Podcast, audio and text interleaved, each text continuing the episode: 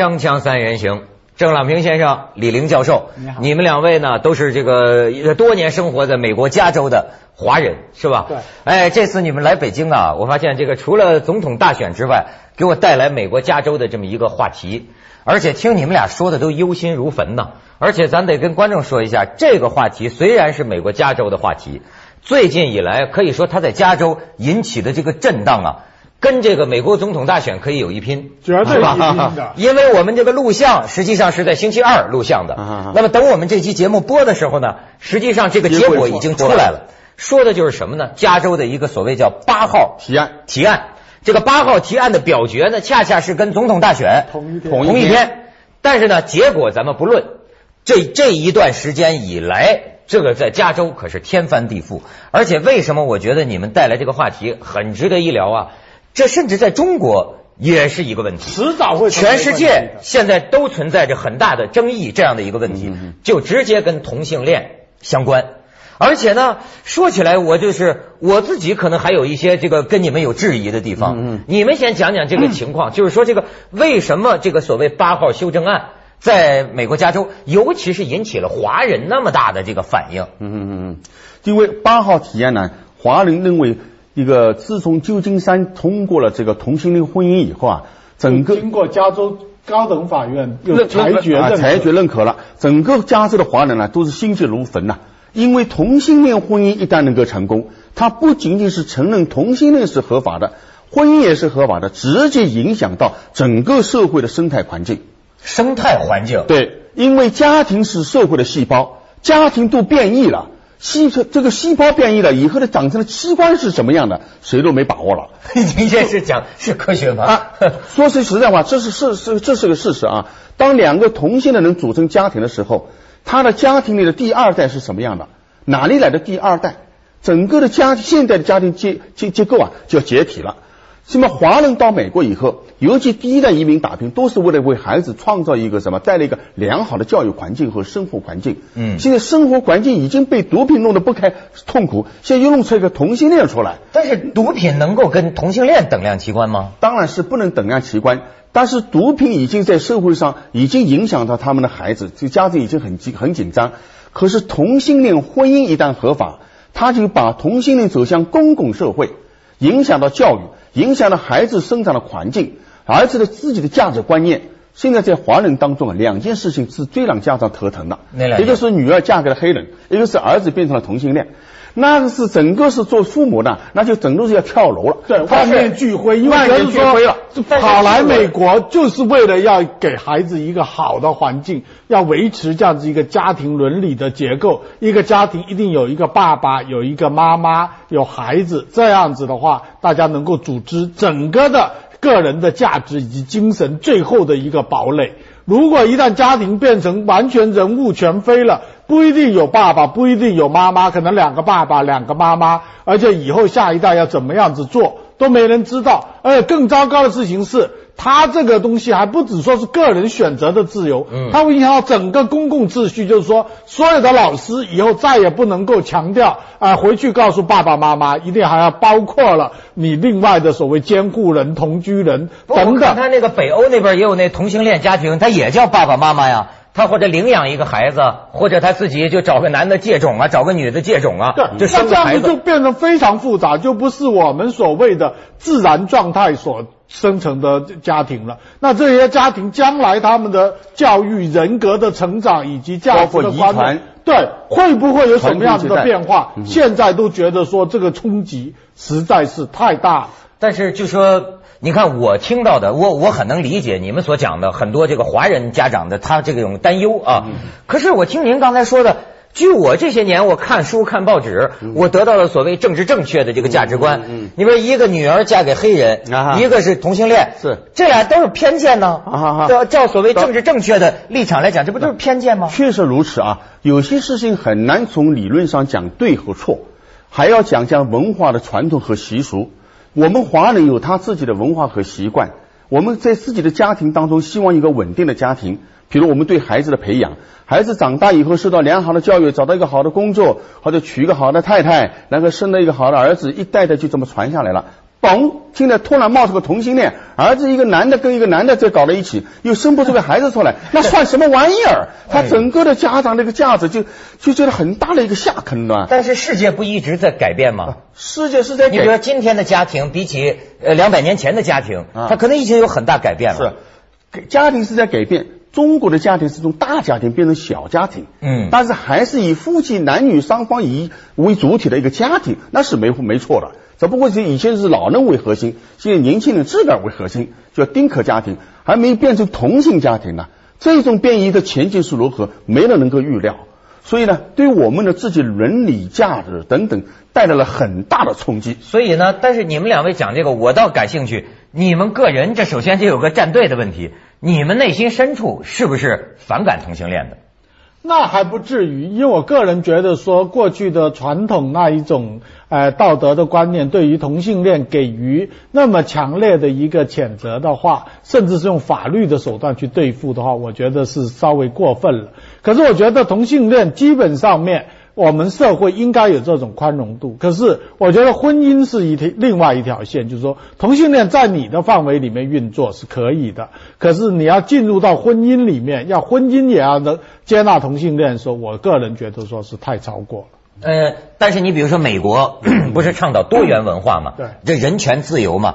那么尤其是恋爱婚姻，这不都是个人的选择吗？是是。我我愿意跟谁恋爱，我愿。而且呢，我发现这它本身呐有一个自然的这么一个理路。比如说现在这世界上慢慢的就开始说，呃，要维护同性恋者的权利，什么同性恋者都出来大游行了。嗯。那么就是说，如果你认可他的爱情，如果你认可他的恋爱，那么很自然顺理成章，接下来一步。他就是要结婚呢。事实上，我也知道，即便在在中国啊，他很多同性恋者都生活二十年了。他只不过他是偷偷的，他他就像一个家庭，只不过他没去公开办这个证。嗯。那么对这个你们又怎么看呢？不过话讲回来，虽然是像你讲的啊，凡是恋爱的，既然有爱情嘛啊，相爱嘛，就能够有权利组织家庭。现在法律的权利和我们传统的伦理还是有区别。华人对家庭除了相爱以外，还有一个声乐遗传，得分出男女来，分出男女来，是吧？这是我们华人的特点。所以讲，在这一次第八号提案当中，华人有一个明确的立场，不仅是华人哦，还有一个墨西哥人少数族裔啊，尤其是拉丁诺地区和 Hispanic 是吧？这些 Hispanic 地区都是天主教传统，也有他们宗教的因素和影响在里面，他们都往往把美国这种做法看成是一种堕落的表现，包括我们华人也很难接受。所以讲，在这个第八号提案当中，其实少数族裔是最团结、最中心的力量了。对，这一次非常特别，就是说少数族裔大体上面在加州是倾向民主党投票的，可是这一次呢，在同性恋婚姻这个问题上面呢，他们跟比较。自由派的民主党呢是唱反调，所以这一次大概少数族裔的票呢是分裂投票，就是说选票大部分可能会留给奥巴马，可是，在八号提案上面可能是反对同性恋婚姻。那奥巴马对于这个同性恋是什么态度呢？他表态吗？他非常非常的狡猾，就是在这个问题上面他不会表态的。现在政治所有政治人物在所有敏感的问题上面都永远不会表态。所以我听你们讲啊，我有一个感觉，就是说呀。某些东西在理论上、在理念上讲，好像是一回事儿，对吧？有是非，是是是。但是呢，好像一落实到具体的选民，就你不能不考虑。比如他是比较保守的家长，他是比较传统的家长，对，呃，你甭管他对错，可是他有一票，是是是，是。吧？啊，这东西，所以在华人当中，特别是在全全部的少数裔当中，都有这么一个倾向，嗯，政治上比较自由化，在道德传统上比较保守化。这是我们生活的特点，所以华人族群在海外往往有这样一种表现。所以这一次关于第八号提案，实际上是针对少数族裔一个考验。就过去说华裔都不关心政治，不关心，不关心政治。所以有人说华裔是在海外啊，是政经济上的巨人，政治上的猪肉。我们差不多，我们我们的票子啊，都是被各种政客拉来就拉掉了。我们自己从来没有把它具体的，表达我们一个什么心愿。嗯，这一次在同性恋问题上，他们凝聚起来了。还有一个就是家庭 啊，家庭一涉及碰到婚姻家庭，同性恋可以分开，可是你碰家庭就不得了，不得了。华人在华人脑子里，家比国大。对，哎，这是传统很奇怪，就是这一点，所以我们这一点的国家碰到家就不得对了，，所以国不能保护我们的家，不能满足我们的家，对这个国就就糟了不国了。所以这华人的心理有意思，啊有一华人心广告锵锵三人行，广告之后见。嗯。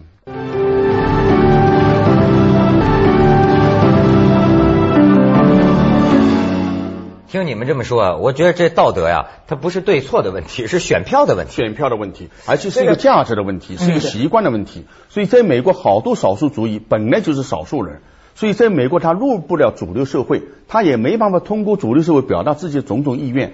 但是他自己有自己的生存的根基，根基是或者是道德，或者是伦理，或者是一个价值。嗯所以呢，在这个问题上，大家都有自己的底线。这一次同性恋的八号提案就踩了我们的底线了。所以如果这一层的话，我们什么都能放弃。我们已经在政治上容忍自由，社会上也能容忍自由，什么都能容忍。家庭底线一层，我们没退路了。哎呦，你这个很反映一些传统华人家庭的这种心态。但是啊，你看现在就我我觉得在在中国呀，都在争论这种问题，而且我觉得很有意思。好比说一般的媒体啊，实际上我觉得中国人你要说他保守，他不保守。嗯媒体上面我们看到的，一般都是呼吁啊，对同性恋要有更多的宽容，甚至现在这个也有一些学者进行调查。所以你要说道德呢，就是假设说我站在另一方，我跟你们讲啊，你比如说呃，当年在中国很多这个同性恋者逼的只能到男厕所，只能到这个浴室，啊。有时候警察还抓起来当流氓抓。你想想他们受到的，而且就是说，等于说。呃，从这个少数群体，从这个同性恋群体来说，嗯。他为了你们的这种家庭婚姻的价值观，他也牺牲了他一生的幸福。嗯比如对他来讲，他就是爱这个人呐，嗯他他也想结婚，他也想组建一个家庭。嗯可是你看，因为你们反对，那从如果说道德来说，那你们对他们有没有这个宽容和和和和这种心态呢？的，如果说从这个角度来讲，应当给予一个充分理解，甚至保护都是应该的。嗯但是不能以偏概全，以少数代替大家。所以他们的少数，他们所要的权利，现在不断的膨胀扩大，危及到传统家庭，这就是我我问一个问题，你比如说哈，我们说那。你说同性恋婚姻合法化，嗯那事实上不还是说，如果你的孩子是同性恋，那他就同性恋婚姻；那你的孩子是异性恋，那他不照样异性恋婚姻吗？但问题就是很多事情在同性恋问题上，它生理的因素啊，并不专注大多数，很多还有一个诱导的问题。假如在社会上合法以后，在公共领域里面，关于同性恋的宣传、同性恋的资资讯啊，可能会越来越广泛。他对孩子可能多多少少会起到一个诱导的作用。这是家长，的意思是说孩子会跟着变成同性恋？也许这是个双性恋或者多多性恋的多性恋双性恋因为现在比较有深刻之医学的研究呢，都认为基于所谓的一些基因的变异或者是生理现象的同性恋，事实上是极少数的意外。大部分现在同性恋之所以会慢慢形成一定的呃影响的话，主要是这个社会所摆出的这些诱因。你刚开始没有把这个价值观能够弄得很清楚，那么华人特别担心，就是说他那么辛苦所打拼的这个家庭，要维持这个家能够一直往下传，这样子的一个传统，有爸爸有妈妈，有这样子男女有别这样子的一个结构的话，最末会被这样子的一个同性恋婚姻。嗯。这样子合法化的话，整个冲击掉而影响，所以大家担心是这个。所以现在在这个同性恋啊学术上面问题上面，像你们刚才讲的，包括我讲的观点，都是存在争议的对这个观点。对。但是这确实是一个问题，就是说，呃，人类的这个生活模式。是不是一直在变化？你比如你像你讲的，美国有些宗教底线，咱也知道，比如说不能堕胎啊哈哈，女人不能堕胎，是是是这个你要主张堕胎，你可能选不上总统，是是是它也是很实在的选啊票。可是呢，那你比如说现在呃，比几十年前来说，嗯人们对于这件事，嗯好像观点就开放多了。是那你你比如说拿了它来比照同性恋问题，嗯你有没有看到？比如说，可能你今天这样想，但是也许再过几十年，同性恋婚姻可能就不是什么大逆不道的事。你们有没有看到？有可能有这样一种时代趋势呢？也许是有可能的啊，但至少目前是很难难以容忍的。从华人当这个这个传统的观念来看，在一个社会上的价值啊，它必须还有一个主体价值的问题。假如同性恋婚姻成为合法，主体价值破裂，这个问题呢，不仅仅涉及到家庭问题，连孩子教育的父母理直气壮的那种主体价值都难以宣出口了，这成了我们教育的危机，这更严重，你知道吧？所以华人家庭对这个问题的焦虑啊是多重性的。其实我现在感觉啊，就即便没有同性恋这个问题，就是现在这个传统华人家庭里啊，爸爸妈妈跟孩子之间呢，啊这个裂痕已经相当深了，是不是？但是这个裂痕呢，说句实在话，是代沟的沟通问题啊，这个代沟的沟通问题。现在孩子与时俱进了，他什么都玩起来了，家长还比较落后，什么都不知道，显得比较啊没得聊了，你知道吧？甚至还横加干涉，于是乎出现代沟了，出现很多矛盾对对对，但是这个代沟呢是可以通过沟通可以解决的，嗯因为他们基本价值是存在的。现在同性恋出现，基本价值动摇了，价值基本价值消失了，然后呢多元价值出现了，孩子家长没得教育了，没没得说了，你知道吗？不是，这是假个问题。你比如说，假如说我举个例子来说哈，你们都是有孩子的人，对是是假如你发现你的孩子，我就这么假设啊假如你的发现你的孩子是一个同性恋，那么他就是不喜欢女的！那么你怎么办呢？这真的是好大的一个挑战。当然，心里面呢是会觉得很难受。可是我相信一开始可以用宽容的态度，然后慢慢去了解他的病因，真正问题在哪里。但是你为什么是需要一定的他如果认为这不是一种病呢？这就很难说，因为是不是一种病的话，它要跟整个社会的基本主体价值有没有距离？你比如像李安导演的那个《断背山》，不是很有名吗是？就假如说是那种情况，我就说，假如说你看到你的儿子他找到了一个男朋友，但是两个人呢也是爱情很好，或者是很长久啊，就一直这样过下来。那么有一天他说我们两个想在一起生活，想在一起结婚，我不知道要是作为爸爸，你们会怎么说？华人所有的家长如果发现自己的孩子是一个同性恋，都会有一个共同的感觉：丢脸、没面子，在社会上无法理直气壮。孩子什么功劳、什么功德、什么事业，全都是废了。对，那但到底是孩子错呢，还是父母错呢？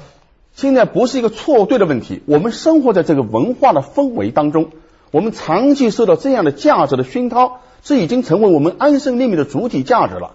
价值被动摇了，我自己就什么也不是了。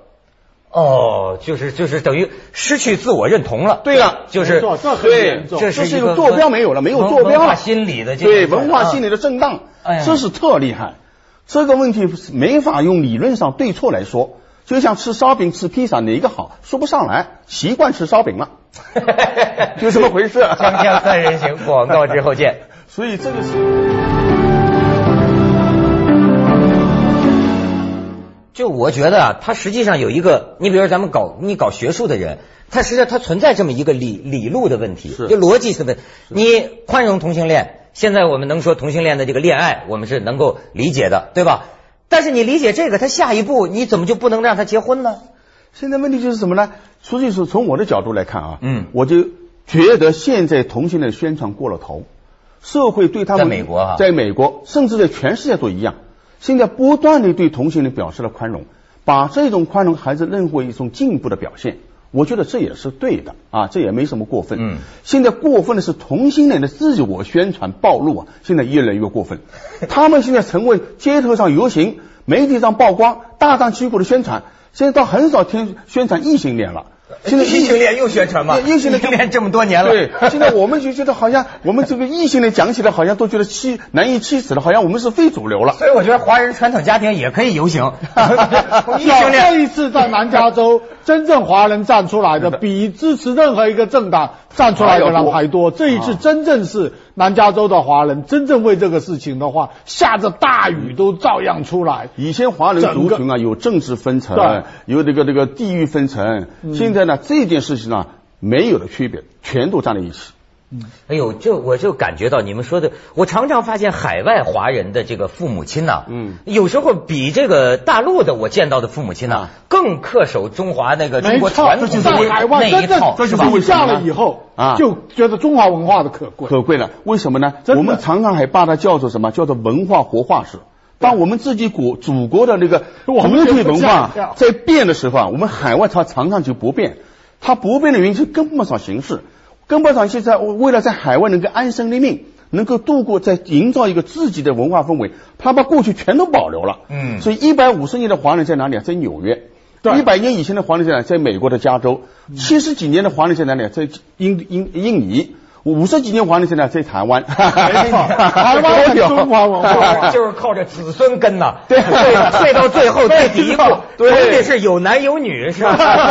就是这样，这是一个根儿啊。对，但是我想，我都能想象，人家洛杉矶好莱坞的他有些人，他可能就要觉着华人你们这愚昧了吧？啊，没错，这一跟不上时代了他们是这么说的，他们。那些人捐钱呢，那这一次撒钱之大，因为涉及到他们准备一套的商业利益。嗯一旦这个同性恋婚姻合法化的话，他们在准备在电影、在传播、在各方面可以加码。所以这次的募捐，你发现就是说，居然是支持同性恋婚姻的钱占的多了一千多万，最主要是来自外面的。但是你比如说哈，我我我我就想起我在一本书上看到过，就北京就有这样一个故事，一位大学教授，实际上他是一个同性恋，但是他已经几十年跟自己的伴侣这么生活在一起，但是他一直这么隐姓埋名，躲躲藏藏，很低的这么躲着。那你比如说，当我们听到这个故事的时候，你们不觉得同情吗？不觉得好像他们的利益、某些他们的权利遭到了侵害吗？